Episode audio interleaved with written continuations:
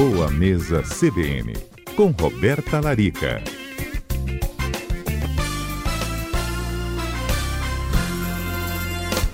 Boa tarde, doutora Roberta, tudo bem?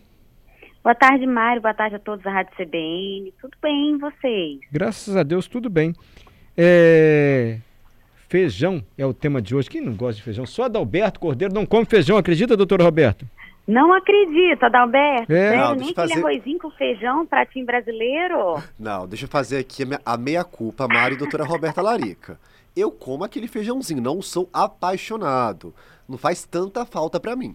Mas um feijãozinho não tem nenhum problema ali do, comer, entendeu? Só não é uma coisa ali que bate forte no meu coração, Mário. Pois é, tudo bem.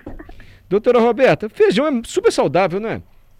Pois é, Mário. Na verdade, até uma dica para Adalberto é que o feijão ele faz parte de uma família chamada leguminosas. Ah, é? Então, assim, para quem não gosta do feijão, você pode substituir pelo grão de bico, pela lentilha, pela ervilha. Todos esses grãozinhos, os diferentes, eh, os diferentes tipos de feijão também, todos eles fazem parte da mesma família e teriam benefícios muito similares. Então você pode substituir, Adalberto, de repente fazer uma pastinha de grão de bico, igual aquele hummus, sabe? Que é Aham. tipo uma comidinha árabe. O hummus fica ótimo, um arroz de lentilha, até mesmo uma ervilha grelhadinha, natural. Então, assim, dá para utilizar essas outras leguminosas no lugar do feijão muito bem no seu prato. Eu já gostei da lentilha, doutora Roberta, que eu sou apaixonado por lentilhas, então Ah, já é? gostei dessa substituição. Não como só na virada de ano. Então as leguminosas são feijão, lentilha, ervilha também? Isso, ervilha também, o grão de bico também, Mário, e a soja. Só que a soja é aquela história, já falei aqui na CBN, que é um grão que é muito transgênico, né? E a gente sabe que hoje tem uma série de estudos que relacionam o consumo de soja com prejuízos para a nossa saúde. Então, é uma sementinha, né, uma leguminosa que a gente não recomenda um consumo muito elevado, assim, no dia a dia. Uhum. É... Poliana Alvarenga tá com tudo hoje. E guando? Que delícia que é guando. Sabe o que é guando? Hum, sim. Guando o é tipo guando também é uma pequenininha. leguminosa. Ah, É, fala, doutor. Isso. Isso, é da família do feijão também, Mário. É? Também é considerado uma leguminosa, sim. E aí, assim, tem aquelas pessoas que gostam de fazer com caldinho, né? Ou igual o feijão também faz o tutu de feijão. Ou como eu citei, o grão de bico, tem gente que faz salada de grão de bico, tem gente que faz o hummus, que é a pastinha. Tem gente que faz até massa de quiche com essas, com essas leguminosas, então a massinha de quiche feita do grão de bico cozido. Todos esses alimentos, Mário, que eu citei, são ricos em fibra, o que é muito bom para proteger o intestino até contra câncer de intestino, né, melhorar o funcionamento do intestino também, eliminação de toxinas. São ricos em complexo B, que é o grupo de vitaminas mais importante para a produção de energia. Então, hoje a gente vê uma turma né, que vive reclamando, que está cansado, está sem energia, ai, estou sempre com fadiga. Será que esse grupo aí desse- dessas pessoas estão consumindo as leguminosas? Que é o primeiro ponto, é consumir fontes de complexo B. Outra coisa, Mário, é o ferro. Realmente, por exemplo, o feijão. Quanto mais escurinho o feijão, maior o, o aporte de ferro tem também ali naquele produto. Então, feijãozinho preto, feijãozinho vermelho, tem bastante ferro também. E uma outra dica é que essas leguminosas, para quem não gosta de comer carne ou não come uma quantidade muito grande, elas também são consideradas proteínas veganas no prato. Então, podem complementar a proteína da carne ou substituir até mesmo a carne para as pessoas que são veganas ou que querem evitar carne algum dia, em quantidade maior também no prato. Ah, eu já ouvi uma vez que o feijão, para ser a proteína comparável à da carne, ele tem que estar associado ao arroz, em umas quantidades específicas. Não é bem assim, não? É, não, não é bem assim não, Mário. Na verdade, assim, eu até falei na semana passada sobre o arroz, né? E o conjunto de arroz e feijão realmente forma uma proteína bem interessante do arroz integral, né? Principalmente, que a semana passada até expliquei que o arroz branco, ele perde essas propriedades todas nutricionais, sobrando só o açúcar, que é aquele amido, né?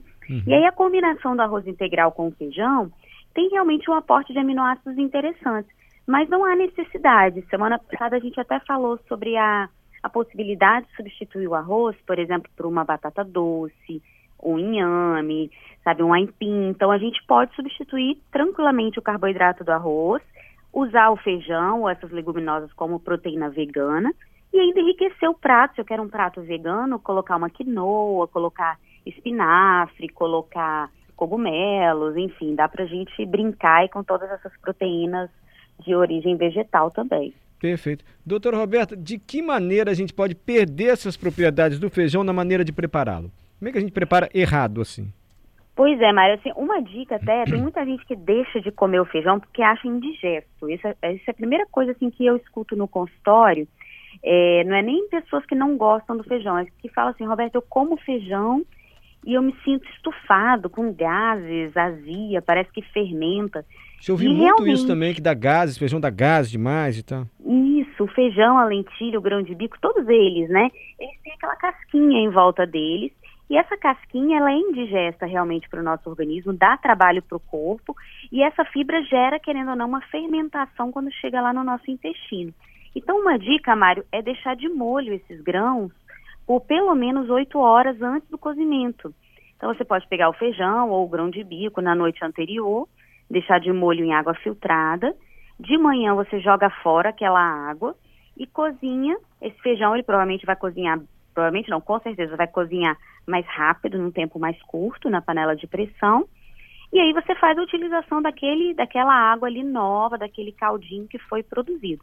A gente perde as propriedades se a gente joga esse caldo fora, esse, esse caldo do cozimento do feijão. Então, para aquelas pessoas que gostam, por exemplo, de fazer uma salada de feijão, um vinagrete, procura usar o caldo que sobrou para preparar de repente uma sopa, sabe, para de noite, fazer uma sopinha de legumes e tudo, mas sempre lembrar de fazer essa troca da água. E o grão de bico, ele tem um outro detalhe. Aquela casquinha em volta do grão de bico, que é uma película transparente, aquilo ali é extremamente indigesto para o nosso corpo.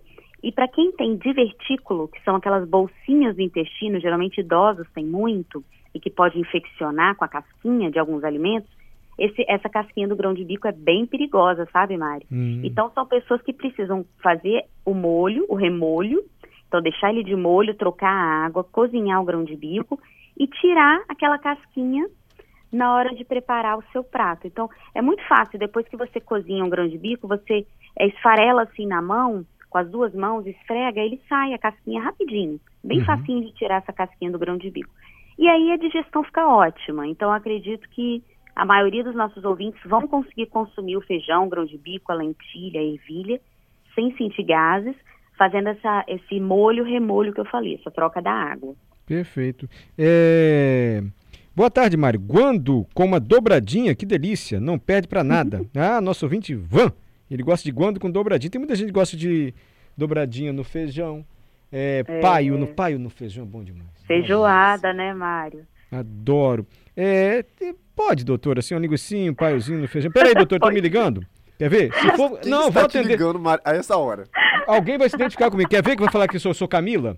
Gente, é 20 ligações ai, por dia ai, desse inferno, não Às sou Camila. 4 e 18. Quem está ligando pra Deixa eu botar aqui agora, ó. Vou botando viva voz. Alô? Ah, desligou. Agora desligou. tá desligando a minha cara. Toda hora, desculpa, tá, doutora? Que eu tô esperando e toda hora Alguém me ligam aqui. A terceira ligação já no ar. Tenho certeza a Camila que alguém não te dá paz, Mário. Não. Já tem há duas semanas que você falou que. A pessoa liga um inferno do número aqui. É, você é Camila? já falei, tira meu nome do seu registro. Eu não sou Camila. Desculpa, doutor, eu ia compartilhar com os ouvintes. Porque alguém deve estar passando por isso também, que não é Camila e não aguenta mais essa ligação. É o número 406, vem não sei de onde. Desculpa, doutora. É, próxima vez que ligar, eu vou atender aqui. Atende, Para que todos saibam que eu não sou Camila. Mas a senhora estava, eu estava perguntando, doutora, assim, a gente gostando de pai no feijão, de uma linguiça, carne seca, eu sei que não é o mais recomendável, assim, mas um pouquinho pode? Não, sim, Mário. Se você não tem problema com colesterol, com refluxo, né, gastrite, nenhum desconforto no estômago, né, na parte digestiva e tudo, pode colocar uma quantidade pequena ou consumir no final de semana também, né, a feijoada, que é, né, um prato Eita. brasileiro que tanta gente gosta de consumir aos domingos. Então, assim, eu acho que tudo que a gente consome com equilíbrio, ok, acho que não, não tem problema, sabe? Eu acho que o erro é a gente fazer isso diariamente e de forma excessiva, ou seja, quantidades grandes, e aí você sente que o seu organismo rejeita, reclama, sente desconforto e aí acaba tendo que medicar. Porque o errado é eu consumir um prato pesado ou uma feijoada e ter que tomar um digestivo, né? Uma medicação para digestão ou medicamento para gases diariamente, para refluxo diariamente. Então aí é hora de rever realmente a sua alimentação. Ok. É, eu me lembro que criança botava, ah, essa criança tá meio fraquinha, bota uma beterraba no feijão Nossa, dela. eu odiava. Odiava? Nossa, Muda o sabor mesmo. odiava. E os pais enganam, não tem nada, só Ah. o feijão. Não tinha muito isso?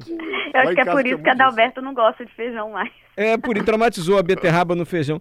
Tem sentido isso, doutor? Vai, vai aumentar as Tem propriedades, vai sentido, ter mais Mário. ferro? Ah. Olha, essa é uma das dicas que a gente dá assim, para os é? pais quando os filhos não comem verdura, Hum. é enriquecer realmente o feijão, né, o caldo do feijão, ou fazer uma sopinha, né, com cenoura, com beterraba, ou deixar cair esses nutrientes dentro do caldo do feijão, né, enriquecer aquele caldo ali sem que a criança tenha que necessariamente comer aquele alimento. Entendi. Então é uma boa tática, valeu. Mário, tem uma pergunta aqui que chegou do ouvinte Leonardo. Pois Ele está perguntando o seguinte, doutora Roberta. É fato que quando o feijão é mais novo, ele cozinha melhor, fica mais suculento. Enquanto um feijão mais velho, no caso aquele do supermercado, industrializado, eles são mais difíceis para cozinhar e não ficam com aquele caldo, a, a não ser que você o bata. Ele perde algum nutriente com o tempo, doutora Roberta? Ah, com certeza. Ah, é? Todo alimento, né, quando ele é colhido, ele é o alimento mais fresco, em valor nutricional é o melhor que tem. Por isso que é uma coisa que eu friso muito, Mário, com os meus pacientes, Adalberto. É assim, dê preferência sempre aos produtores da região local, sabe? Então, assim, procurar comprar, se você vai comprar o feijão, o grão de bico, dos produtores aqui, do Espírito Santo. A gente tem produtores aqui. Então, se você for comprar um grão que foi colhido fora daqui, em outro estado, Imagina o tempo de transporte, o tempo de armazenamento, até mesmo o crescimento de fungos, né, de bactérias naquele alimento, o risco realmente dele estar vencido, dele estar passado, e sim, existe a perda nutricional. A partir do momento que se tira do pé, qualquer alimento que seja, seja um grão, seja uma fruta, uma hortaliça, já começa a haver um processo de oxidação e de perda de nutrientes. Perfeito, doutora Roberta. A Silvia está dizendo, eu não gosto de feijão. Quando eu era criança, eu tinha câncer e minha mãe batia fígado no feijão para eu comer e muitas outras coisas. A gente falou da beterraba, a mãe dela colocava fígado. Mas nessa intenção que a senhora falou, né? Quando a criança não come muito legume e tal, dá um reforço no feijão, né, doutora? É, é uma boa opção, mas aí também dá para dar um reforço no arroz, dá para dar um reforço em um soufflé, dá para acrescentar no meio de um hambúrguer, de um kibezinho caseiro. Dá pra gente esconder algumas coisinhas, sabe, Mário? Sim, dá sim. Sabe o que eu comi esse fim de semana, doutora? Eu tive uma experiência gastronômica e eu comi escargot. Hum, Sabe o que, que é? Aquele sério? caramujo? Sei. Nunca Ah, gostou? Só vi. Hã? Nunca É, comi, vi, nem Mário. comi, só Só falar, ouço eu era assim Ai, também. nojo. Foi a eu primeira não tenho coragem Oi? de comer, não. Eu não como, não, Mário. Eu encarei. Um só, mas olha, ele é molengo. Vou descrever. No final, quando você Hum. mastiga, não tem aquela cartilagem que vai ficando durinha? Aí você mastiga, Sim. ela fica uma borracha. De... Aí você lembra que tá Parece comendo um chiclete. caramujo? Ai, que coisa nojenta. Mas eu comi. Tava lá, eu tinha que experimentar, gente. Pobre, quando vai num lugar desse, você experimenta tudo. Então eu comi. Mas assim, de fato, não comeria de novo escargot. Mas, é, é, tudo é uma experiência, né, Mário? Você é comeu, experiência, gostou, mas você pode dizer agora que você já comeu, entendeu? É, agora eu posso falar. Pergunta, Adalberto, pra mim. Você vai comer de novo, Mário? Não, mas já comi escargot. Doutora Roberta, obrigado pela gentileza, viu? Obrigada, Mário. Um abraço. Até a semana que vem.